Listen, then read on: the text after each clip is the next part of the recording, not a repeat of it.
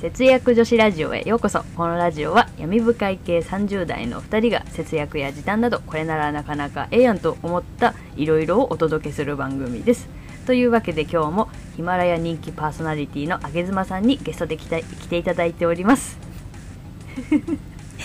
えースポンサーのゆるちゃん、あげ妻に乗り換えませんか私は絶対に噛みません。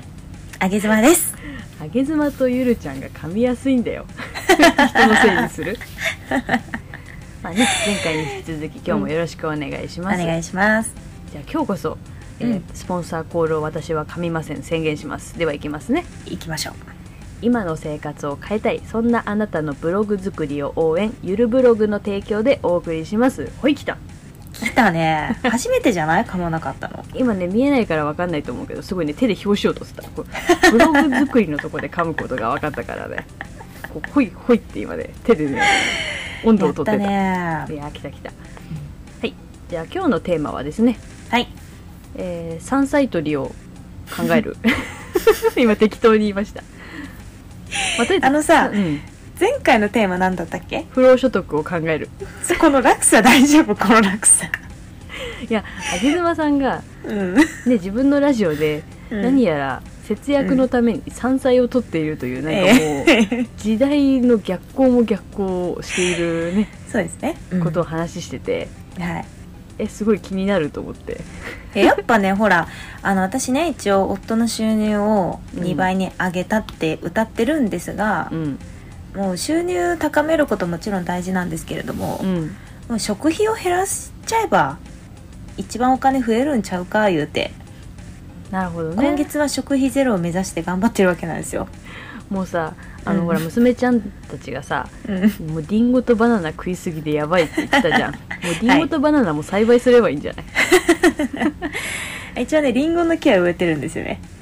あリンゴならなるかうん、バナナはちょっと何あの暖かくしないとダメなんじゃない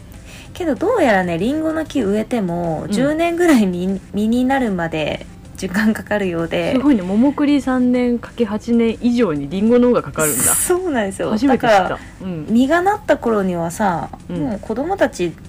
だいぶ大きいんでリンゴなんて食わねえよみたいな感じで言ってくるんじゃないかなとおか思母ってさんまたリンンゴ送ってきてよって言われるやつじゃそん嫌だうそうそうそうそんなの嫌だ嫌だゴ言われたくないそうなんだよお母さんまたいつもさ私たちのこと子供扱いしてさリンゴ送ってくるけども誰もリンゴ食べないんだよねとかあ嫌だ傷んじゃうんだよねとか言ってさそうやだやだやだあのリンゴババアとか言われるでしょまあ孫とかにさリンゴババアとか言われたら本当もう隠居するわえ泣いちゃうよもう泣いちゃうよねあー明妻家はこん、えっと今はリンゴバナナ代で月1万円以上かかっちゃってるんで、そうだねその代わりにうん山菜でバランスを取ろうじゃないかということでねやってるんですよ山菜ね野草とは違うのあのね野草っていうと結構幅広くなってきてうんまあ私が野草も食べますよタンポポとか、つくしとかつくしとかは普通に食べますねそうなんだタンポポの天ぷらなんて美味しいですよえタンポポの天ぷらって何に近いのえーっとね味はそんなにないんですよねうんあの花も黄色いあのお花も食べれますし、あの刺身によく乗っかってるよねあれは食用菊かタンポポじゃないねうん、あれは菊ですねごめん今自分で言ってたあれ菊やと思ってあのシルエット色は似てますがねそう よくこれはタンポポではありませんって書いてあったなって思った、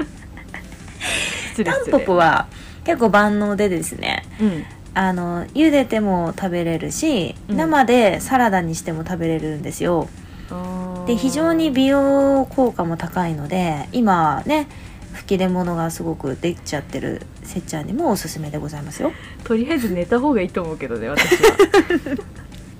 タンポポ食う前に寝た方がいいと思うそうだね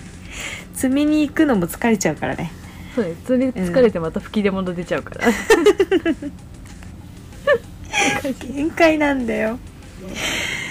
限界値なんだだよねえそうちなみにあげずまさんのお住まいのタンポポは、うんおそらく綺麗な環境で育ったタンポポだと思われますかええもちろんあの何一つ汚れがないと思いますよ、そうなんだおそらく、うんせっちゃんの住んでる地域のタンポポはうん何の動物がどのようにまあ人間も含めてどのように はい怪我したかわからない環境で育ってるタンポポばかりで、とても食べれるとは思えないんですけど、その辺どうですかねあのー私ね実家が東京で東京出身なんですけれどもはい、今栃木に私住んでるんですがうんうん東京に帰って東京のタンポポ見るとねもうかわいそうになっちゃうね違うのあのいや全然違うねもうもう頑張ってかろうじて咲いてますみたいな感じがして、うんあれはちょっと食べるっていう感じしないんですよねやっぱ栃木のタンポポねいいよもう積んでみたいな感じだかあらもうこうブワーって感じね私を食べてっていうタそンポポねうそう睡眠毎日10時間みたいな感じだからあじゃあ私4時みたい間にとちょっと違 うんだよな、睡眠4時間のタンポポと もうなんうかんすくすく育ったもう睡眠10時間のタンポポじゃ違うわけね、違うの よねだから別物だと思ってくださいねいやなんかタンポポが、このタンポポ美味しくなさそうとか積んだらかわいそうとかそういうんじゃなくて汚いんじゃないかっていう そもそも論、それねうんえーそれありますあのやっぱり都会のタンポポまあ田舎に旅行に行った時とか、うんうんちょっとこうね誰も入ってないような土地に生えてるようなタンポポを選んでもらってそうだよね、それを摘んで食べていただくっていうのはうんうんいい経験かなと思いますね、なるほどうんちなみにまあ、あげずま山さん菜でしょうん山菜山菜にそうそう山菜だよね、うん野草だよ山菜よタンポポはタごめンんポごポめのん話になっちゃうからこれごめん。山菜をどうぞ。はい。ようタンポポでここまで喋れるってことだけどさ山菜はねうん。あのーまあ皆さんご存知かなフキノトウあーあのくるくるってやつ？えっとね、捨てちくゃうるくるはこごみですね。あすいません。もううん超にわかだね。山菜。。いいんですいいんですすよ。恥ずかしくきなっちのゃとうっていうのはった。、うんあのーまあ東京とかね、そこら辺でもう買えるんですけど、非常に高価な食べ物になってましうん。てあ、の毛生えてるやつ？毛は生えてないね。違うね。それ毛もは何でしょうか 毛が生えてる山菜あったかなあるある。ごめんなさいどうぞ。あのね、なんでしょう、こう、芽キャベツみたいな丸っこい感じのものでして、フキノトウはね。ね。うん。わかったわかった。わかったうんうん。うん。うんうんあれあれは東京なんかで買うとあの6個入りで本当に4500円とかしますからねあそうなんだ。うんでもこっちでは普通にポポポンと取れ取れちゃいますからあれなんかおせち料理とかに入ってたっけ？違うか。おせち入ってないねあもう超適当なこと言ってる。許してください。はい。 だっておせちって冬じゃないいやなんか私のあの本業の方のなんか、ええ何お客さん家に行った時にいええやうちの裏にもフキノトウいっぱい生えてるからなんか取ってっていいよなんかおせち料理とかにも使えるよってなんかそのぐらいの時期に言われたんだよねあ本当あもしかしたらねあの地域によっては生えてるところもあるかもねなるほどねうんフキノトウねはい、まあ、フキノトウとかあとは、えーさっき言ったせっちゃんがくるくる巻いてるようなのは、うん多分こごみって言われるものでして、うん、うん、こごみなんてもうそっから中に生えてますからそうなんだもう散歩したら両手いっぱいなぐらい取れますよ。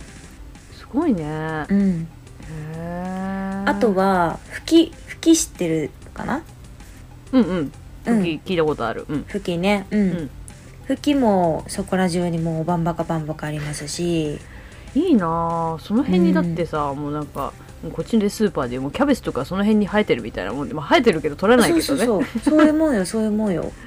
うんうんうんだちゃんとから合も法う的に取れるんだもんねそうなのそうなのだからねもうね知り合いのお家うん生えてる生えてるゾーンっていうのがやっぱあるんですよここは生えてあるーここ生えてないっていうのがあってうん生えてるゾーンのお家の人にちゃんと聞いてうんまあもういっぱい生えてるんでもう100%ほぼいいよいいよって言ってくれるんだけどうんうんそしたらじゃあすいませんって言ってちょっとビニール袋持ってってうんガガガッと収穫してそのまま家に持ち帰り、まあさささっと洗って、うんあの粉つけてガッとあげるんですよ。うわめちゃめちゃそういうの羨ましいこれ取ってっていいですかって言いたいそういいでしょ、うん、うん、でねまた揚げたてのね山菜って苦いんだけどうん新鮮ですからうんあのほろ苦くなってねでパリッパリに揚げて天ぷらでねそうそれを塩パッとやってさいいなぁ白米の上で食べるんですよあー踊らせてねそうかそうよなんかさすがにまあ私割と今住んでる場所も都会、でうんまあもともと実家もそこ山菜がもりもり生えてるほど山ではなかったからそういう経験ないからちょっと憧れるよねうんうんそうだよねうん、都会の人はねいいなぁなんか急いいにですよ山菜いいなって思っちゃったいいですいいですしかも山菜ってやっぱりこの新鮮さが命なんでうんうんやっぱ都心の方に持ってけないんですよね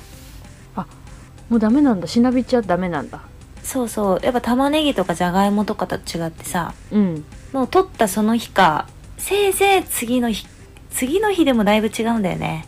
うーんだほんとお魚と思ってもらえたらいいかな、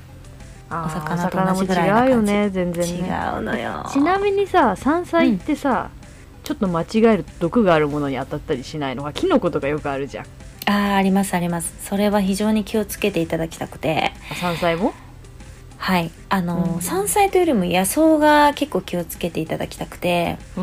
んあのニラニラみたいのがたまに生えてるんですよ、うんうんニラみたいなのなんかやばいのあるよねなんだっけうそうニラはいいんだけど、あのね水水蓮あうんうんうんだっけな水仙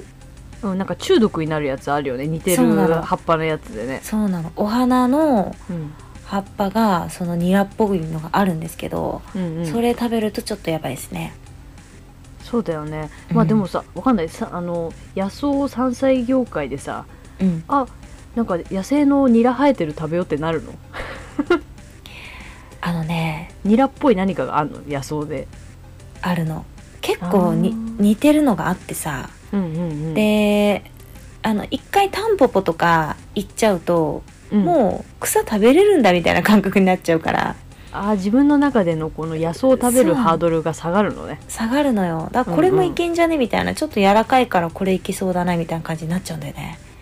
なるほどね、うんまあ、キノコほどじゃないけどちょっとそこは気をつけた方がいいねやっぱこそうだねうくろうとの人に聞いてねそうなのだから今本も売ってるぐらいなのでうんうんあの気をつけていただいてもし上げ妻の音声配信がストップしたら、うんあ当たったなって思ってもらえたら、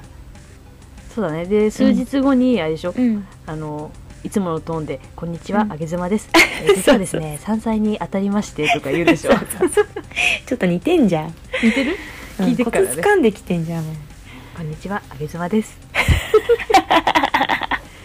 ほどね。じゃあ、山菜採りにね、ご興味のある方、ぜひ、はいあの。皆さん聞いていただいて、あげずまさんに、